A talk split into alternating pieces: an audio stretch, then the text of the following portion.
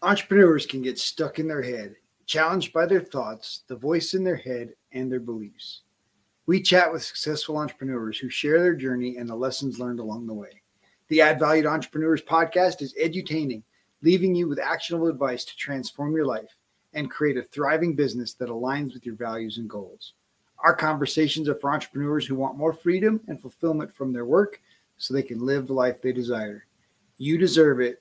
It is possible it's time for you to add value. Just wanted to mention this episode was recorded earlier.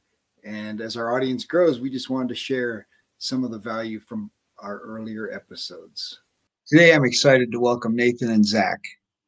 Zach Citron and Nathan Stern are commercial real estate brokers and developers focusing on food and beverage. They've been working with food and beverage groups and restaurants all around the area, mostly helping and find real estate to open and expand. They work in all areas full service restaurant, fast casual, bar, brewery, distillery, coffee, and my favorite, ice cream. Currently, they're working in food halls, and that's the inspiration for their food hall in Pueblo, Colorado, named uh, Fuel and Iron.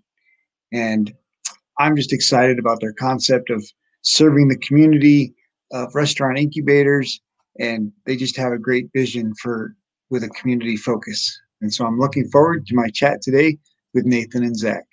Man, Nathan and Zach, I'm sure glad you, you guys are willing to join me today. And I just look forward to, to sharing your story and, and sharing some of your process as entrepreneurs. Um, why don't you tell us a little bit about this this new concept and, that you guys are are bringing together? I know it started out as a, a food hall, but tell us how that's morphed. Well, well, thanks, Robert. Great, great to be here. Really appreciate you having us on. Um, so, you know, Zach and I, our background is in commercial real estate brokerage, focusing on the food and beverage industry uh, here in Denver. So, we work with about 40 different food and beverage businesses, helping them find space. And we noticed a few years ago that a lot of our clients uh, were coming out of food halls and the clients that were coming out of food halls that we were working with to help them find uh, standalone restaurant locations, we just found that they were a lot better prepared in every metric that you could think of compared to a similarly situated client that didn't have that retail experience at a food hall. So they were better capitalized because generally they had made money at the food hall. They had a brand, they were recognized, they had a customer base. And for, for us interacting with landlords and trying to sell landlords on their concept, it just made our lives so much easier because the landlord, you know, would either recognize them from having been to the food hall or he could just go and, and try their food or she and, you know, really get a, a sense of the brand. And that came off way better than trying to ascertain the value of a business from a business plan when they couldn't actually try the food. So, you know, when we looked at it, we just thought food halls were really great incubators for restaurants. And our focus is working with local independent restaurants and working with a lot of startups. And so we, we just really became big believers in the food hall model to help that next generation of chefs really grow and launch successful food and beverage careers. And we looked at the landscape and we saw that there were a number of food halls down in Denver, but we looked at cities up and down the front range and, and saw there really weren't food halls in the same model as, as ours. And, and we can get more uh, into what our model is in, in a little bit, but we didn't see a, a food hall like what we wanted to build anywhere outside of, of Denver. So, you know, we considered suburbs of, of Denver, other places in the metro area. And then we looked outside of Denver at cities up and down the front range. So Fort Collins, Colorado Springs, Pueblo. And ultimately, you know, Pueblo is a city that I've loved for a long time. And we just found a great building there. And, and I'm sure we'll, we'll talk a little bit more about what that is, but, um, or, or where the, the location is. But, you know, we, we just found what we think is, is an ideal site down in Pueblo and uh, decided to, to launch our concept there. So the concept is called Fuel and Iron, and, and we do still consider it a pretty traditional food hall um, on the ground floor. What we didn't bargain for uh, going into the project is that the, the building that we purchased has three stories. And so, you know, we, we were trying to figure out, all right, well, what do we do with the upper two levels? And, and we settled on workforce housing on the upper two floors of the building. It's called the Holmes Hardware Block um, that we can prioritize the employees in the food hall for housing on the upper floors to really create true workforce housing for food hall employees and other employees in downtown Pueblo. And then the other thing we didn't bargain for is that the, the building sits on a two and a half acre site. And so the first phase of, of our project is just renovating the historic building, but we do have a master plan for the site as a whole. And in subsequent phases, we want to build some additional housing, a childcare center, an urban farm, an event space, and a performing arts space. So really uses that that we think are very symbiotic with one another that will really enrich the site as a whole and, and really complement what, what's going on in the historic building. Nice. So so obviously there's a lot of things coming together there in community development. Um, why don't you share a little bit about why community development became so important for you, or how maybe, rather than why? So I think uh, Nathan and I both started as a generalist in brokerage. We were doing office, industrial, retail, kind of whatever work came our way, and we wanted to have, you know, a, a specialty where we can get really good at one thing. And our favorite assignments were always the the restaurant assignments. We we felt that you know restaurants, coffee shops, breweries, bars are the gathering places of a city, and really what gives a city character. And you know if we could help build um, the state we love, Colorado, with places that we love to go to and and other people would love to go to, we thought that would be a really cool opportunity. So that's kind of how um, we started working out with and focusing working with with restaurant brands and you know we're not working with chipotle's of the world we're really working with local chefs who um, you know want, want to start something special and and give back to the community and the food hall is a great way to do it because it creates an incubator model where you know in a town like pueblo where I think there's some some room for the the food and beverage scene to grow.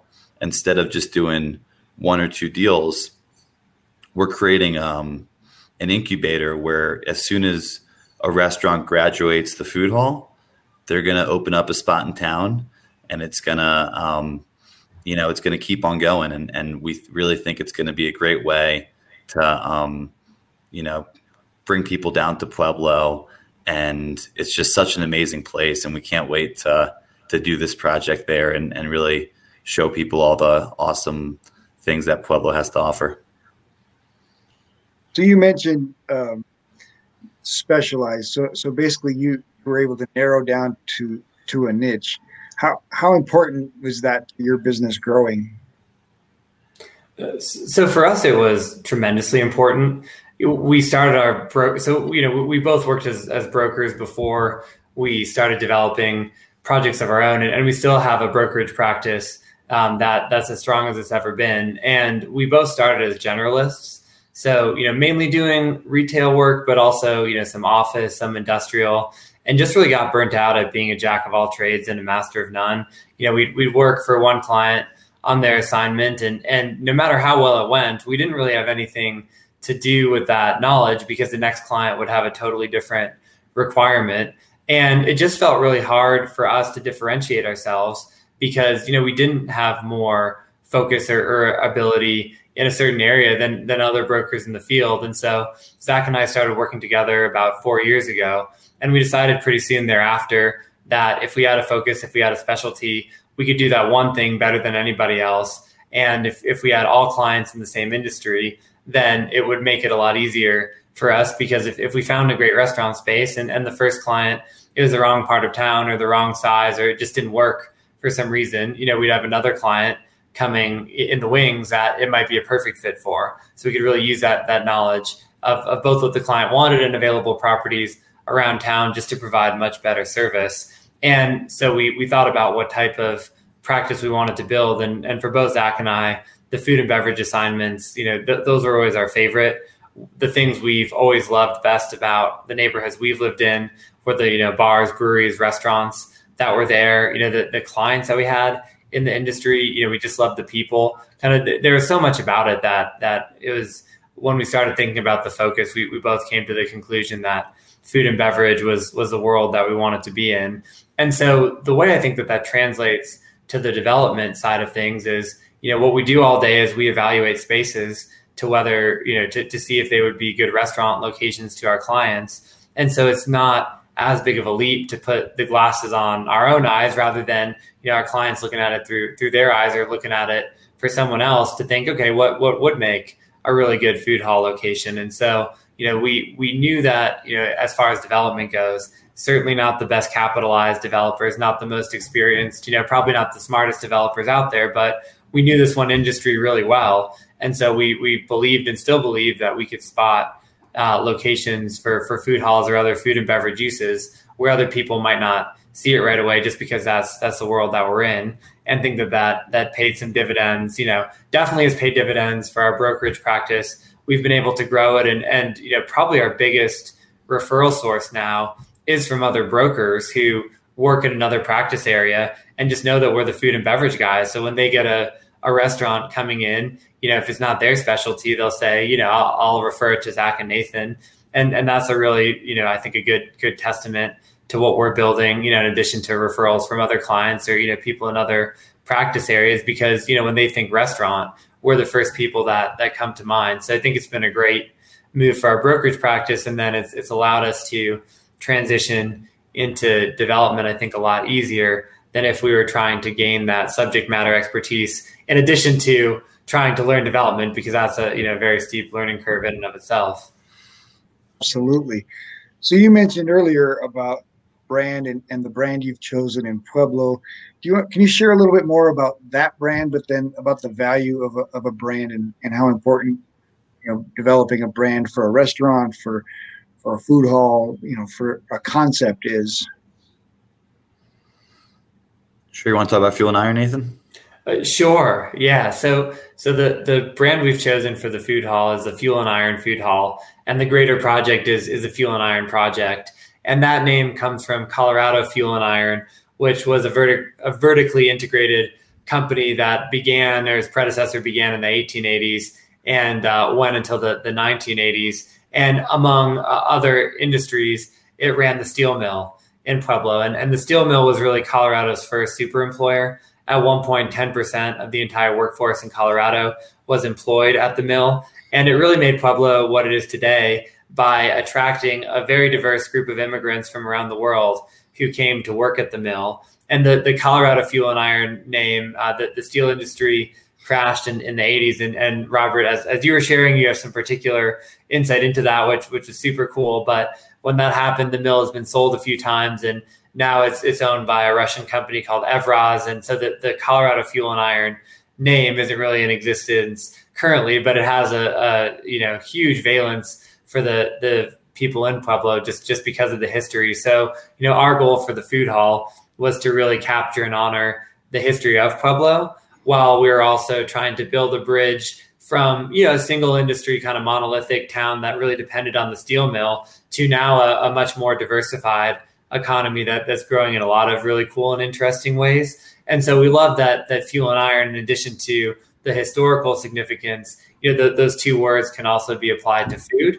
And so, you know, we're honoring the industrial, but also promoting the agricultural. And we really thought the the fuel and iron brand sits right uh, there in, in the middle of, of those two poles and, and really fits nicely. And so if you look at our logo, um, you know, as, as part of the brand, you know, you'll see the, the text with industrial on top and, and agricultural on the bottom. And Pueblo is, is very fortunate that to the east of town, there's very fertile farmland. Yes, as part of the legacy of the steel mill, Pueblo has a lot of water rights. And so the, the agricultural sector, you know, is, is very strong down in Pueblo. And, and the chili pepper, the Pueblo chili pepper has really emerged as an iconic product in Pueblo. So you know the the concept and, and the idea of farm to table even though the the economy hasn't developed as much for farm to table as it it has in other places the the geographic proximity just just makes it kind of an undeniable connection. And so we're really working to to you know com- combine those two elements within the brand. Nice.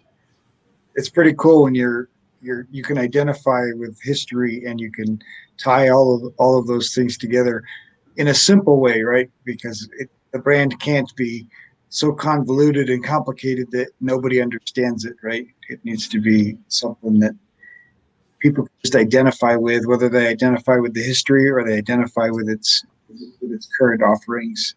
So cool. yeah, we, we think you know in Pueblo, you know anyone who's who's visiting the the food hall in Pueblo, I think will immediately connect and understand the name. And one thing that we want to do within the food hall, we have an area that um, we've designated as a historical, you know, display, almost like a mini museum within the food hall, where we want to share a lot of the history of Pueblo, of Colorado Fuel and Iron, you know, of of the building of, of the company, of you know, of, of a number of different areas, so that if you come into the food hall and have no idea what fuel and iron means or the history of Pueblo at all, hopefully, you know, you spend a little bit of time reading and, and learning about the significance of the brand, and then by the time you leave, you connect with it on a deeper level as well. Nice. We also want to um, recognize uh, Karen Savory, another another one of your previous interviews and clients, for making us an, an awesome logo to fit with our Fuel and Iron brand. Nice. so Karen, uh, I, I, definitely she she understands brand and and, and certainly understands uh, food and beverage. So that's uh, that's pretty exciting. You guys, you mentioned um, the value of relationship and and connection. Um, what has relationship and connection done for this opportunity for you guys? Yeah, I, th- I think uh, relationships are the most important thing for us. So, for our brokerage business, you know, when when we meet with a potential client, we tell them that, you know, we're trying to do what we're doing now in Colorado for the next thirty years. So, you know, I, I think there's some brokers that that don't give our profession the best name and they're a little short-sighted and you know do whatever it takes to get the deal done and and make a commission. Where for us that's definitely not the most important piece. It's um, creating those relationships that you know we, we really want to help our clients and, and steer that steer them in the right direction. And you know out of probably about a, a hundred um, clients in in the food and beverage world, we've only had um, a handful that that closed their doors, and I think that's a, a testament to Nathan and I um, not wanting to push a space on anybody and really trying to figure out what what's best for them and and what they're looking for, and then and then doing every everything in our power to to go find it. And um, moving into this next chapter of our first development deal we really wanted to bring that same mindset that it's all about the relationships. And you know the food hall isn't even built and and nathan has done an extremely um, remarkable job making sure everyone in pueblo is aware of the opportunity. And and um, we're even doing a WeFunder so if you live in pueblo and you want to get behind our project you can be an investor um, as little as hundred dollars and feel kind of part part of our project and and um, you know it's really for the people who who live there and we we want to hear what they're looking for and and um, you know really create something that's going to be approachable and and um, special and and really uh, something that that people in Pueblo can be proud of. Nice. So I don't want to make it the assumption that all of my listeners know what a food hall is. Can you tell us about the concept of a food hall and yeah and, and how does it work? No it's it's it's a good comment because we we've even been down in pueblo talking to locals and set, and asking the public are you excited about a food hall? And most of them have no idea what a food hall is. And and and they're like like a food court. And it is like a like a mall food court except instead of national brands it's local restaurateurs um, and it's centered around a bar. So it's uh, our, ours is going to be um, six different restaurants, five five restaurants, and a, um, a coffee and ice cream um, tenant, which is going to be Solar Roast down there. And um, you know, I, I re- we really believe that food halls are not a fad or a phase. We, we think they're the way of the future. Uh, it just makes so much sense as everyone's um, preferences keep on getting pickier and everyone has different dietary restrictions and you're trying to go out with five friends to get something to eat you know you can go to the food hall everyone can get whatever um, whatever restaurant they choose you can sit at the same table or sit at the bar and and you know be together and and you just have so many options and and we're going to have a really cool outdoor space as well and and um you know we we just really think that food halls are here to stay and and what I would also add to that is for for the restaurateur, if you've never owned a restaurant before and you want to open your first restaurant business, and and you go and you lease a space, and you know it's a standalone location. You know, first of all, the cost to build out a restaurant is generally immense, and we've seen it numerous times with our clients. generally, it's multiple hundreds of thousands of dollars to build out a restaurant. So, you know, number one, that's just out of reach for a lot of chefs who you know may not have, have saved enough money and may not have the friends and family connections to even get their own restaurant off the ground.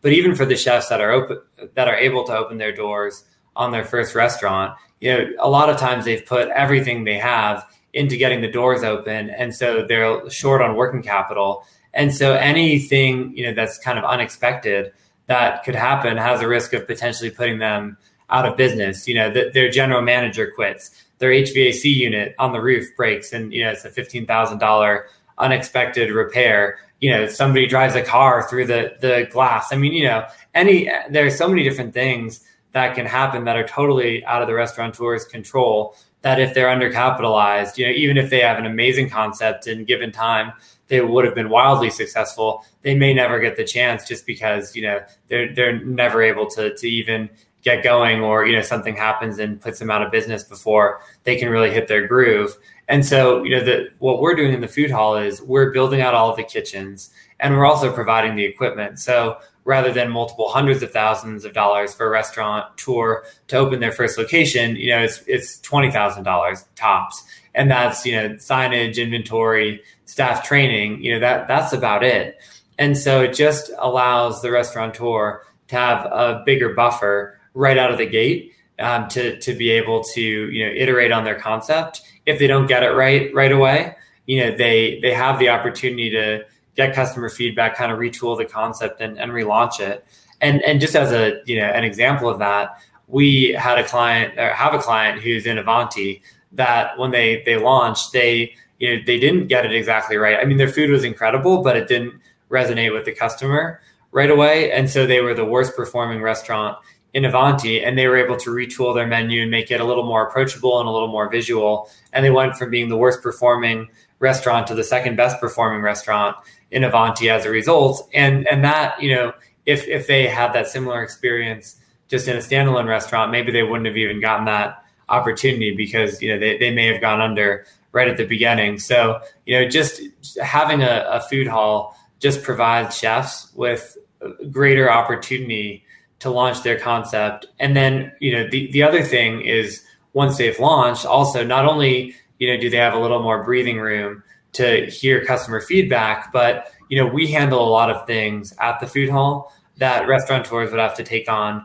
themselves in a standalone spot. So, you know, in, in the example of the HVAC unit breaks, well, we would fix that. You know, if the Wi-Fi goes down, we would fix that. You know, we we do marketing, we do the the busing and, and the dishwashing and the security for the food hall. And, and you look at our LOI um, that we provide to restaurateurs, there are about 20 items on there that we provide that a restaurateur in a standalone location would have to do themselves. So they can focus on you know their product and their customer experience. And also, as, as Zach said, because there are so many options that carry the weight or distribute the weight of having a, a diverse menu, each restaurant you know can can focus on four to six dishes on their menu. So they can put you know their best heavy hitters on their menu. So there are better sales per dish. There's less food waste because the menu is more streamlined. And so there, there are just a lot of areas where, you know, it, it's, it's this weird dichotomy where food hall tenants generally pay a much higher percentage of their rent, a much higher percentage of their sales as rent, as do, you know, standalone restaurateurs on the same at the same time their margins are, are way better and they're able to put a lot more money in the bank with more breathing room and, and a little bit less risk. And so we, we're just, you know, firm believers in the model and, you know, just the, without, we, we just really feel like it's a foundational piece for any city to have a thriving food ecosystem, to let those next generation of chefs, you know, develop and, and grow the restaurant scene in, in their city. And without having one, you know, Pueblo already has an amazing food culture, but the lack of a food hall, I think, is really holding the next generation back from being able to, to start up and grow. And we hope it'll be really catalytic for the food scene in Pueblo, having that kind of that that linchpin to really let new chefs open and thrive. And, and just to add to that for a second, Nathan was saying how expensive it was to build out a restaurant, hundreds of thousands of dollars. Once um, the restaurateur gets a chance to, you know, get into the food hall for relatively cheap, prove a concept, and have some operational history, it's way more likely that a lender would then give them a loan to, you know, build out the their first brick and mortar. So it's it's just such a great way to start, and then, you know, once they have that experience and they have a um, a customer base, a proven concept, they can move on to their dream of opening their own restaurant. Well, I, I, you guys have used the word incubator a few times, and that that idea, that that concept of a, chef being able to develop his menu and her menu, and and being able to to find out if clients like it. I know that chefs are are kind of like artists, right? They feel like this is the best food in the world. My friends and family all love it when I cook, and and then of course you find out that you know the public doesn't necessarily agree with mom and dad and right. and, and and that can be a pretty expensive lesson uh, it's interesting the idea of, of helping them develop their their brand and develop their menu and develop you know and then test it in a in a fairly safe environment.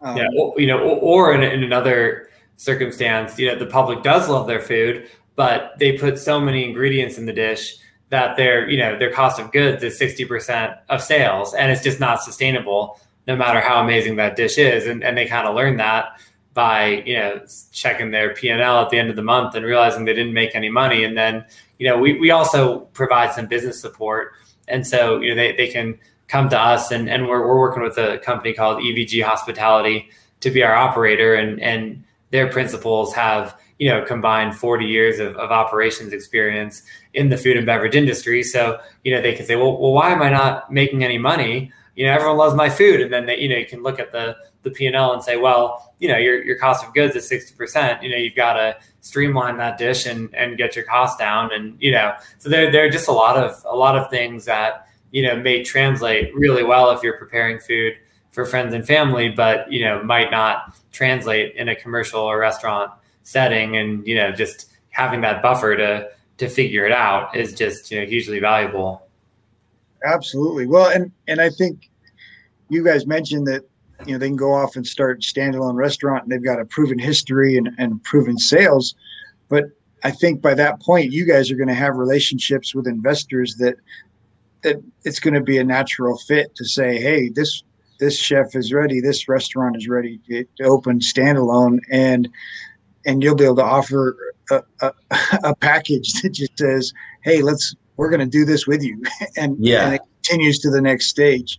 Um, it sounds to me like a pretty natural progression um, for the project that that you guys have the project concept that you have. So yeah, it's going to feed right into our brokerage business, and and yeah, like you said, we'll know when a chef is kind of ready for that next jump. And in uh, some situations, we would love to be part of the team um, behind the the chef as well, and and um, you know do do a project with them, and and you know be be the investors and and be that launching pin is really what we want to do.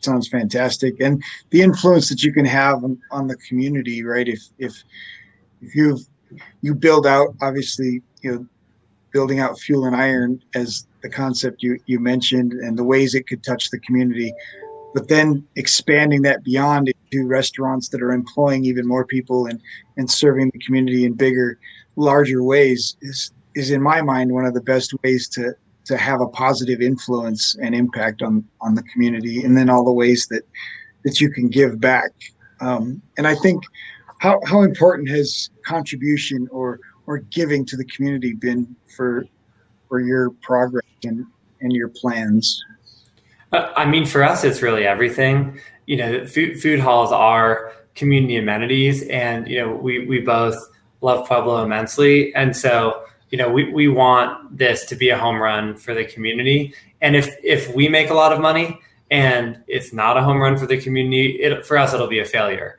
And so, you know, we're we're really even taking a step back and thinking about food systems within Pueblo a little bit more broadly. Because the nice thing about a community the size of, of Pueblo with, you know, 170,000 in the county versus, you know, the Denver metro area at, you know, 3 million people is that, you know, it's, it's a little bit easier to kind of work cohesively for the whole community. So for, for instance, we're, we're working with uh, Pueblo Community College and CSU Pueblo to try to develop a food systems curriculum where we could be the employing partner and the, the curriculum would be heavily based on apprenticeships so that students could be working and not hopefully taking on a lot of debt and getting valuable you know work experience while they're getting the theoretical knowledge from school and so you know we are hoping and, and we have a, a grant application in to be the apprenticeship designation or destination for all first year students in the, the this program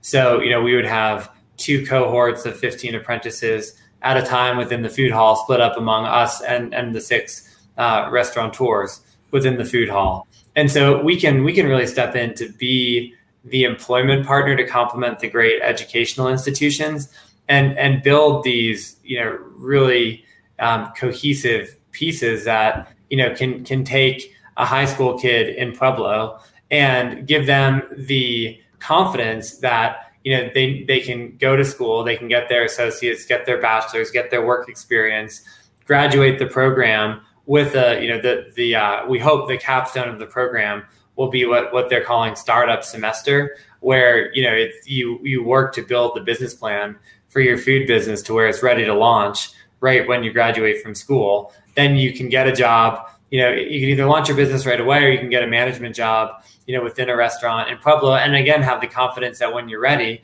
there will be a slot within the food hall to launch your own business. And then you could see other successful examples of restaurants who have gone on from the food hall to launch successful food businesses within Pueblo. And so you just have the confidence as you're growing up in the community that I can have a really fulfilling, you know, really lucrative, really successful food and beverage career and not need to leave Pueblo. And and ultimately that that's really the the dream is that anybody who wants to stay in Pueblo and build a career within Pueblo, you know, in, in the the fields that we're working on, you know, food and beverage, hospitality, agriculture, that they're they're able to to do that and have the confidence to do that, um, in, and and not have to choose between you know staying in town and, and having a successful career. Yeah, and, and to add a couple more ways, we're uh, giving back to the community as well. We're doing um, as Nathan mentioned, we're doing an urban farm as part of our de- master development. So we're going to be um, doing food baskets for the insecure and delivering that um, uh, to the food insecure in town. And then um, one other thing we're doing is one of the major um, reasons we we figured out why local restaurateurs weren't having you know local Colorado produce on their menus was it, it was too time consuming or too expensive to have um, drivers go to the farms and pick it up. So we're going to be offering them a delivery service as well um, as part of what we're doing. We will be right back after this short break. This episode is sponsored by Add Value to Life Coaching. Want to learn the mindset secrets of successful entrepreneurs that have been shared on our podcast? Well, you can get them for free at addvaluemindset.com. addvaluemindset.com. Welcome back. Let's get back to more greatness. You mentioned apprenticeships. What what is the value of mentors been for you? And then obviously through apprenticeships, you guys have opportunities to mentor down. But what what what are your feelings on mentorship and you know, I, I think mentors, having mentors, is hugely valuable, and and really has been, you know, for for both for my career and you know, I think for for our partnership working together. And and just to give one example of that, you know, the the reason why we really got on this course of specializing in food and beverage was a conversation we had with our CEO at Broad Street, who sat down with us and said, you know, there's so much opportunity out there, but what can you be the best in the world at? He said, you know, can you be the best in the world at working with restaurants in, in Colorado? And that really motivated us to say, you know, yeah, that would be pretty cool. And that's something we could really work towards. And if he hadn't, you know, he, our company's based in, in Bethesda, Maryland. I mean, if he, if he didn't take the interest of coming to, to Colorado to visit with the, the Colorado office, first of all, you know, sitting down with, with everyone individually and, and having a conversation and giving us that advice, you know, we, we, you know, may never have decided to, to specialize. And, you know, it's easy to, to connect the dots and think, you know, we wouldn't, you know, we, we'd, we'd be very, a lot more frustrated and a lot, you know, less successful in the brokerage world, let alone being able to, to move on to also doing a project of our own. So, you know, and, and that's one of, you know, many, many interactions, you know, with people throughout my career that have, have really shaped it, its trajectory and, you know, just, yeah, no idea where, where we would be without it, but just been, been very fortunate to, you know, have, you know, supervisors, you know, throughout my professional career that have taken an interest in, in me and just provided some really valuable advice has helped me immensely. Nice. So you also mentioned the dream. How how important is the dream? So uh, you know, I I think the, the I think it has a lot to do with you know Pueblo and how welcoming and supportive the the community has been, just to really give us the confidence to to think bigger.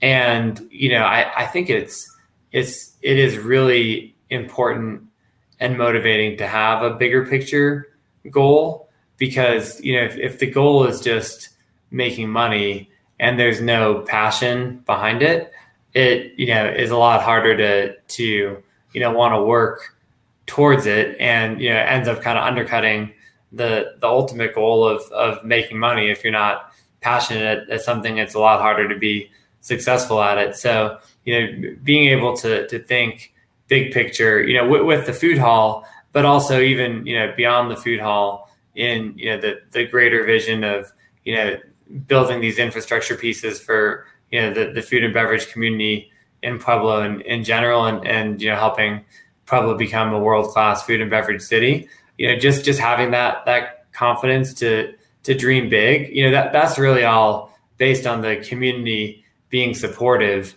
of you know our initial plan and you know just because you know to to a lot of our earlier conversation you know we we could not have done this alone. Literally, hundreds of people, you know, in the community have helped us get to the point where we're at, and we haven't even started construction yet. And and so you know, and and you know, food halls being a a mass market business, you know, you you need a significant customer base to be able to be successful. And and so you know, just just seeing that initial support has, I think, given us the confidence to dream big. And then you know, that having that dream is just incredibly motivating to you know work hard and and you just really feel like we're building towards something significant. And so yeah i think it's it's critical to to really push you and motivate you that that you have something you're working towards. Nice. So you mentioned motivation. What what what is your driving force? What is your purpose or or, or motivation as a whole? Not necessarily just for that for this project uh, for for me, it's creating these opportunities where, you know, going out to a restaurant is something so simple, but it could be so amazing. You know, some of the best memories I have are with friends and families at my favorite restaurants, bars, breweries, coffee shops, and we want to we want to create more of those amazing places in um, in towns that really kind of need it. So I, I really think that's kind of my driving force is to, um, you know, work with, you know, really talented chefs, but also really good people and, and help them fulfill their dreams, you know, kind of similar to, to yourself being a business coach and probably getting joy from helping others uh, reach their dream. You know, I think there's a lot of that in what Nathan and I do. And, you know, working with necessarily very sophisticated um, you know businessmen who would succeed with or without our help a lot of times it's someone with a dream and and you know they they they make really good food and and that's all they have. And, and you know it's really rewarding taking them from you know making amazing food for their family to uh, you know opening up a spot in town where everyone can can share what what they're creating and and um, uh, that it just that's kind of what what drives me personally. What has been the what, what's a big thing for you guys, either one of you, in having the confidence to pursue this big dream? I know you mentioned community, and I recognize how valuable the community is, but before you even went to talk to the community, you had to have this big dream and this big idea, and you know the little voice in your head says, "Oh no, you can't do that. Oh no, why why would you try something that crazy? You've never done that before." So what is it that helps you push that voice away? Uh, Get up and, and go against it. Uh, yeah. Well, you know, honestly, one one thing, you know, that I would just say is, you know, it's uh, you know, at this point, a good portion of it is just honestly necessity. You know that that we're at, at this point, you know, we're into this project, you know, and and there's no turning back. You know, we we've taken investment from friends and family. You know, we, we've come up with plans. You know, we've gotten community buy-in, and there's just you know there, there's no alternative. You know, I think in, in our mind at this point than to keep pushing forward no matter what because you know to turn back or to to abandon the project would, would just be catastrophic on so many levels. So you know i think it's it, there are very frequent moments where we just kind of want to give up and and quit. I'm just speaking personally you know when, when an obstacle comes you know think oh my my goodness you know how are we going to get over this this hurdle? Or you know just you know an unexpected piece of, of bad news is just kind of a gut punch and you know but then, then just look at it and say you know we, we can't possibly quit. You know, we're, we're in it so deep. We, we just have to keep pushing forward. So, you know, I think, I think, you know, necessity is the mother of invention. I think that's the, the phrase. And, and, and really, I mean, it, you know, it, it, that's very true in a lot of situations because, you know, we just have no alternative than to try to find a solution and, and figure out a path forward. So, you know, I, I think that was, was motivating, but, you know, also I think, you know, we, what, what really motivated us in the beginning um, was was just as as um, you know we had talked about brokerage being you know is is wonderful working with clients. At the same time you know it, it is very transactional where you know we help a client sign a lease we receive our commission but we don't have anything you know to to show for it in terms of, of residual equity. And so you know we we see brokerage and development as very complementary to where we have brokerage as a you know tool to to generate income while we're working on this development project. And you know we we aren't independently wealthy, and so you know we we need some sort of, of revenue to to pay our bills. You know while we're pursuing this development project. So without the the brokerage side, you know we wouldn't be able to do what we're doing. By the same token, you know we we see development as a way to to build something long term that you know will eventually you know produce some some passive income as as we're looking you know to to you know 30 years down the road when we're ready to to retire you know it's comforting to to think that we'll have something of our own that's you know that that's generating returns that we've we've put the work in earlier that that pays dividends down the road. So you know i think we're we're also motivated by you know just wanting to to build something you know both that's great for the the community as we talked about but i think that the better we do for Pueblo, you know, the more people want to come out and and support the food hall, you know, the better it will do in revenue and and you know the the more impactful that'll be on our personal life, you know, and, and kind of building our nest egg to, you know, someday be able to to retire and, you know, have have kind of something tangible to show for it. Nice. What uh, we're gonna I'm gonna throw you a curveball now. So um, what's your what's your favorite dessert That's a tough one. Um, I would probably say peach pie with some oh. vanilla ice cream on top and maybe a little bit of honey. That's Zach Citron's favorite dessert. All right. And and, uh, and, and I'm going donuts all the way. Donut for dessert. I like it. Breakfast, lunch, dinner, dessert. You know, I don't discriminate. that's fair. no donut discrimination happening here. Um, that's good. What about What's your favorite dessert? Uh, I'm a vanilla ice cream guy with marshmallow cream. So there you go. Yeah. What uh let's talk a little bit about character. Obviously in in, in real estate in development. Um and of course I think in any business character is pretty foundational. You mentioned um the investment of your family and friends that leaves you no choice but to get up in the morning and and go get this done. Um, and I think that's a character statement, right? That that you're not going to take their money and run because you've given them your word that you're going to do this project. And so, share a little bit about the value of character for each of you, maybe. Sure. So, so for me, um, you know, I think there's a a big sentiment to just overcome what whatever obstacle comes your way and, and be resilient. Um, as Nathan hinted at, life of developers, as we're learning, isn't always easy, and it's uh, certainly scary signing on um, the amount of debt that we're, we're signing on. And you know, if if things don't go as planned, uh, the consequences could be pretty bad.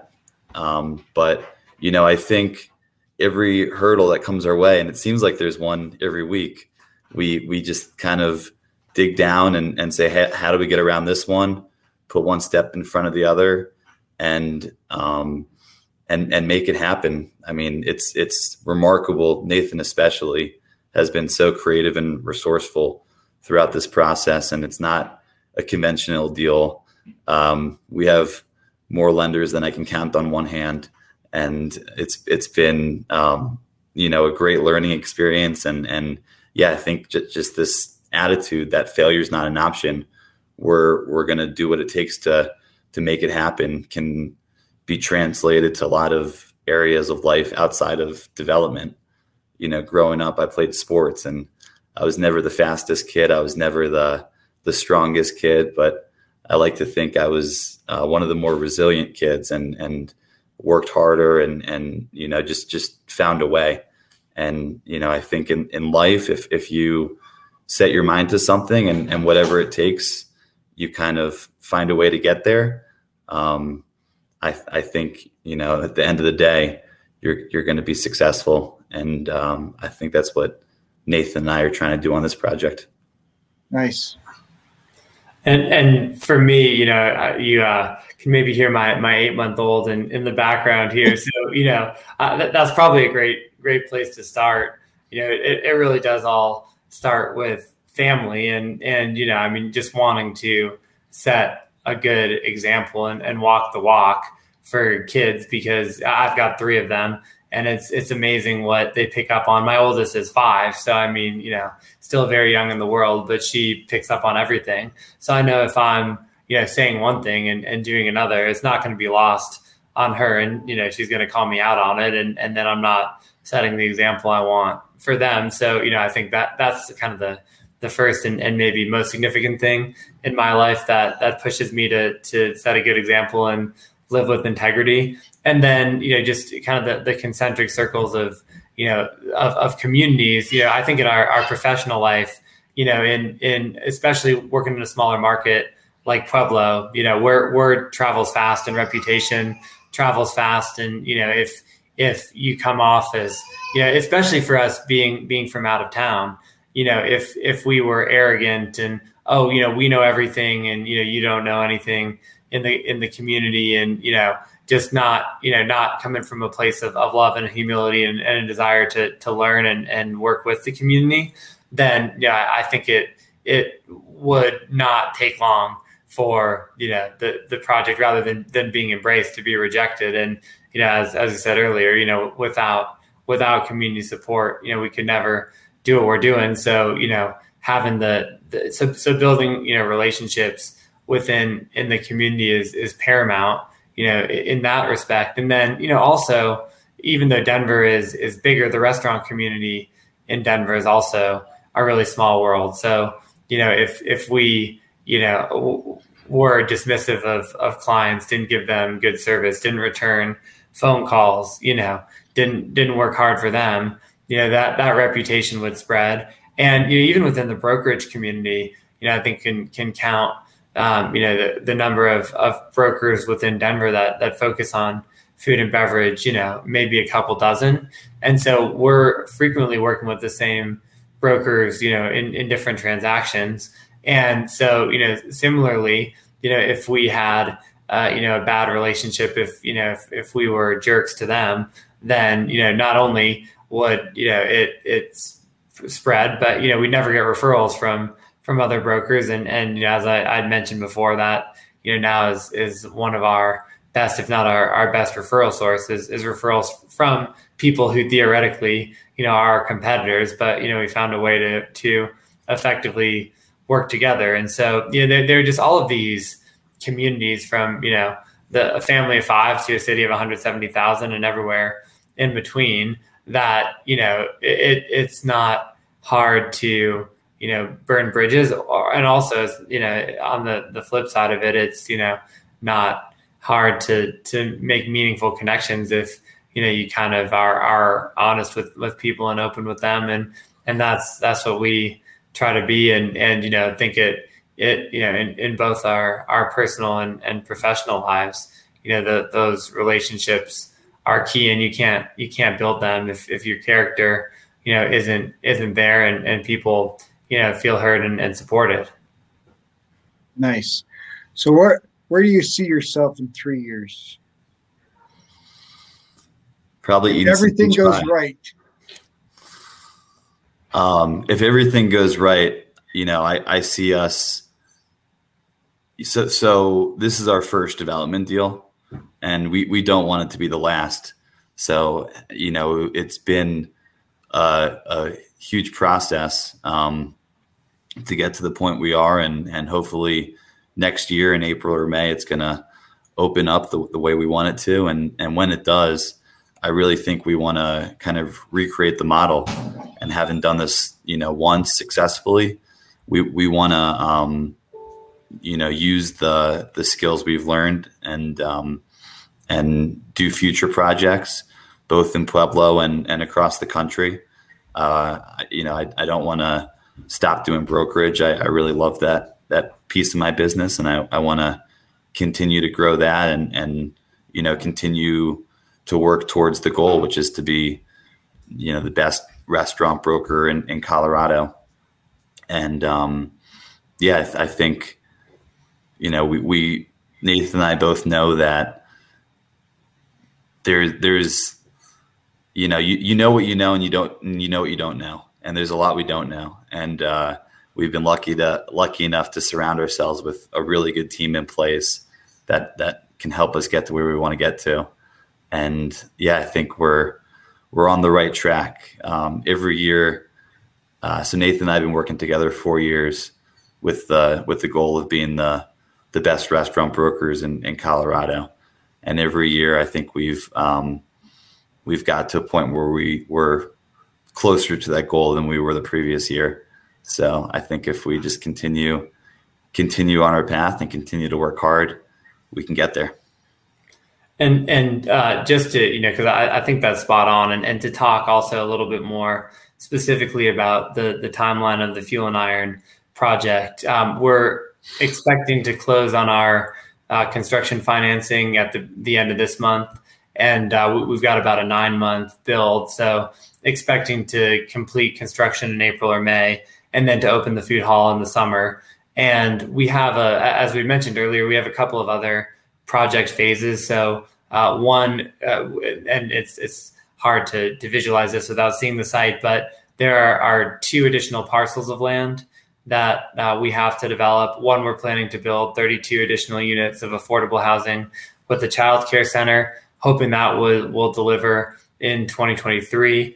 And then also looking to build uh, the the other parcel looking to do the the urban farm and event space and performing arts space, and and and those should both deliver in in 2023 whether we're doing those all ourselves or we're working with partners to build those, thinking that'll be be in, in two years from now or so that will have fully built out the site.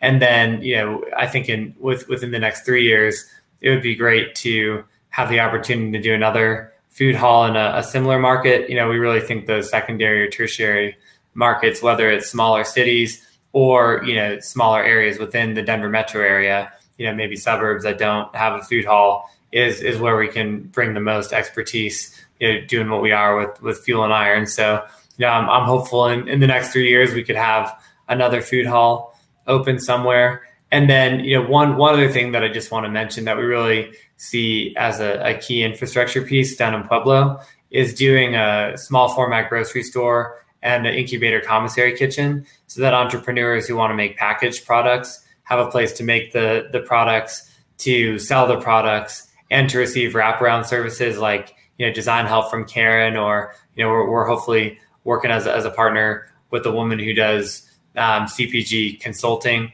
So you know uh, how to to successfully launch products. So you know we we view the you know the food and beverage industry as as having a lot of different channels that you can be successful and and we are intentionally focusing on restaurants within the food hall because we don't want to you know get too distracted. And we really want to do do that one thing very well and be a great launch pad for restaurants. But we also want to help be a good industry partner for entrepreneurs who want to create you know packaged products or you know with with the farm in our second phase you know who want to launch agricultural businesses we want to help create you know the the places where, where they could gain that that experience and and launch you know regardless of their goals within the food and beverage industry. So i'm optimistic um, you know by 2024 that we can hopefully be able to to build that out the the small format grocery store and, and incubator commissary kitchen.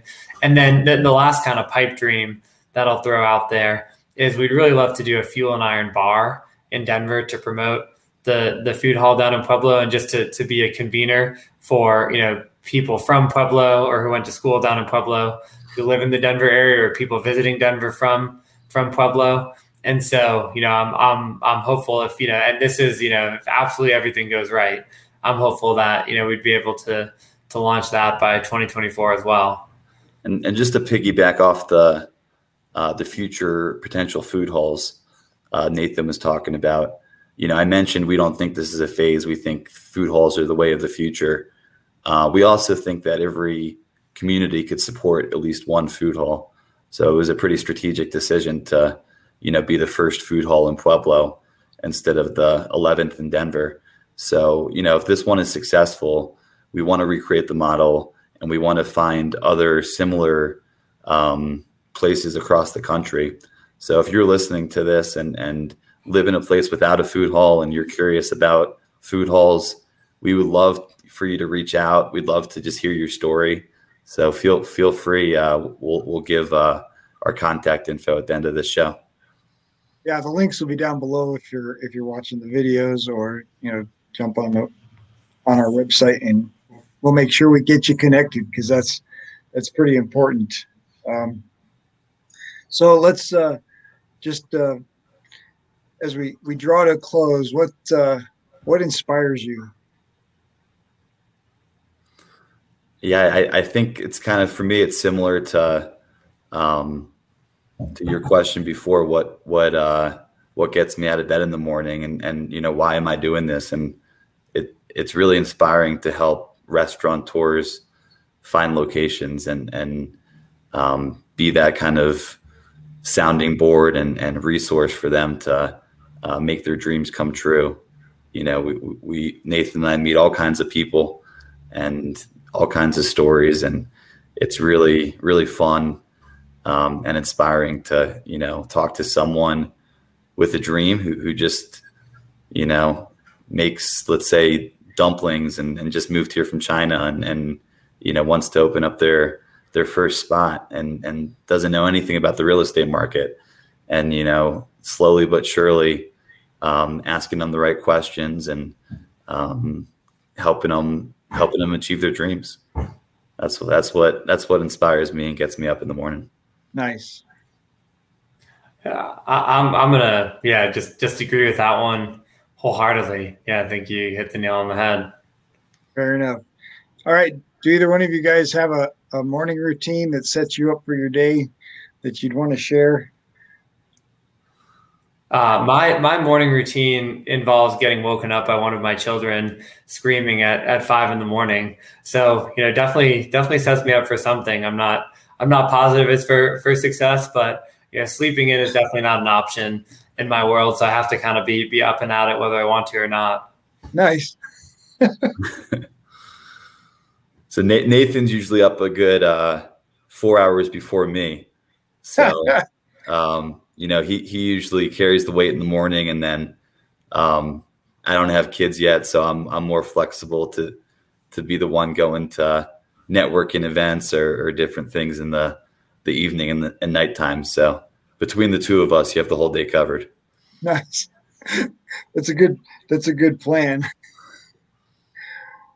So just what's the what's the value of gratitude done for you? you know, I I love this this quote um, that I'll, I'll, probably butcher. It's it's an Einstein quote, and he said, you know, there, there are two world two ways to look at the world. The first is as if nothing is a miracle, and the, the second is as if everything is a miracle. And and you know, not to say that I'm I'm always great at it, but that that's the way that I I really try to to approach life. You know, just just I think if you know if if you're grateful for the you know the, the if I'm grateful for the many blessings that I have in my life, you know, it's it's just a lot easier to to be kind. It's a lot easier to be patient. You know, it's it's a lot easier to to be honest with people. You know, I think it it really all starts from from gratitude. So, you know, I, I think if if you're always feeling like you know you're you're cheated from things, you're getting you know the short straw, and and you know th- things never go your way you know, it, it I think you know you, you, become a little bit more impatient. You know, maybe a little a little greedier. You know, it's it's just it's just a lot a lot harder to to you know kind of think for that that long term and, and you know build relationships that are to last versus you know seeing the world more transactionally and always being focused on you know getting things you know right now and in the immediate. So yeah if whenever i'm able to to really be be grateful you know, it really just orients me to to want to build things interpersonally with other people the right way, and and you know that that has longer term dividends. And you know, I'm I'm definitely you know certainly a work in progress when it comes to to gratitude, um, but you know, definitely you know more more productive and, and successful when I'm I'm really you know feeling and, and recognizing you know how lucky I am in life. Yeah, I'm gonna I'm gonna steal that answer. That's pretty good. I, I, I really agree with Nathan that that it's you know it's really easy to focus on the things you don't have, but um, you know it's it's it's great when you focus on the things you do have and and are really grateful for for that. And it's it's all relative, right? There's always going to be someone with less than you and someone with more than you, and uh, rather than you know complaining why you don't have something, uh, be appreciative of, of the stuff you do have and uh, you know, if there's something you don't have, instead of complaining about it, you know, work work to get there and and think internally what you know what type of man do I want to be and and what what do I have to do to get there. Nice. That's a great question to ask your subconscious for sure. Yeah.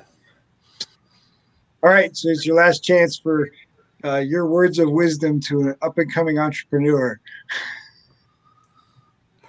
you know, I, I, I don't really want to to share w- words of wisdom necessarily, but but but just to say that you know, I I love you know what what you do in in convening groups of entrepreneurs to learn from each other, and you know, I just you know we've learned so much from other entrepreneurs and and seeing how they you know conduct their business, you know, from our clients, you know, from other real estate brokers and, and developers that you know I, that's all all I would say is you know we, have just been been privileged to learn a lot and, and to continue to learn every day and you know hope other people are in in those same kind of communities where you know you're you're always open to learning you know don't ever think you've got it all figured out and and you know have people around you to be able to learn from. And, and the fact that you convene those groups intentionally i mean that that's that's amazing. And you know just uh, yeah always want to want to keep learning and, and growing and, and being open to the myriad wisdom that that's around us. Yeah, yeah Robert, for entrepreneurs to think that they're solopreneurs and they they did this started this because they don't want to work for somebody anymore. And of course the truth of entrepreneurship is that you now work for a whole bunch of people because that's the only way you'll ever get paid. So so so if that's your motivation when you start it certainly has to mature past that. Right. And and robert one one lesson i would share we were talking about a little bit earlier was um when I first started my career in brokerage, you know, I was just trying to sell myself. And this is, I think, a good lesson for anyone in a sale, sales role that it's um, it's really tough to turn down business when you don't have any business. But time is is your biggest uh, resource, and you don't want to waste your time. And when, you, when I first started in brokerage, you know, I would cold call, cold call, cold call. I would get a meeting, and then at the meeting, I would just do everything in my power to convince that person to work with me instead of asking the right questions to make sure I wanted to work with them. And I was working with a whole bunch of people that were really never going to pull the trigger on anything and kind of just spinning my wheels. So I, I, I, know when you don't have a big client list, it's tough to turn down clients, but I just think that's such an important thing to do and make sure you're spending your time wisely when you're uh, starting off your career. Nice. That's great wisdom. Knowing knowing who you want to help and who you identify with can be so powerful. I like that being able to turn down clients and say, you know, we're just not we're just not a good fit. Um, it can be so valuable because uh, saying yes to everybody just waters it down, right? Waters down your message, waters down your passion, and I think you can you can grow your passion when it's focused. So thanks for sharing that. That's really, really powerful. All right. Any other last comments? I appreciate you guys a lot. Thanks for uh, joining me today, and sharing such great um, excitement about your project. And I, I, I think it's going to be a great idea. I can't wait to see the farm and the childcare and the housing all coming together and and serving the community in, in such a well-rounded way. Um, that's pretty exciting. And then the idea of once you learn all the bugs that you can duplicate it in, in other marketplaces and, and bring that to other communities um, is so powerful. And and I believe in the power of food happen around a meal. And so being able to to build this whole concept around around food, around a meal, sitting down at the table with your friends and, and your family is is pretty powerful. And so I uh, I know those things are going to happen for you guys. I can tell that uh, you've got great things going on, and uh, it's just a matter of keep taking those steps every day. So, thanks for sharing. Awesome. Thanks for having us. Thank you so much. If you enjoyed the show, please like, subscribe, or leave a review. We have a free gift for you at addvaluemindset.com. That's addvaluemindset.com. We've collected some of the best mindset secrets shared by successful entrepreneurs on our podcast, and we want to give them to you for free. ADDvaluemindset.com. In our next episode, Trevor shares how he started helping people build websites and then became an expert at LinkedIn. We chat about the buyer's journey and his personal mantras be brave, be curious, and be grateful.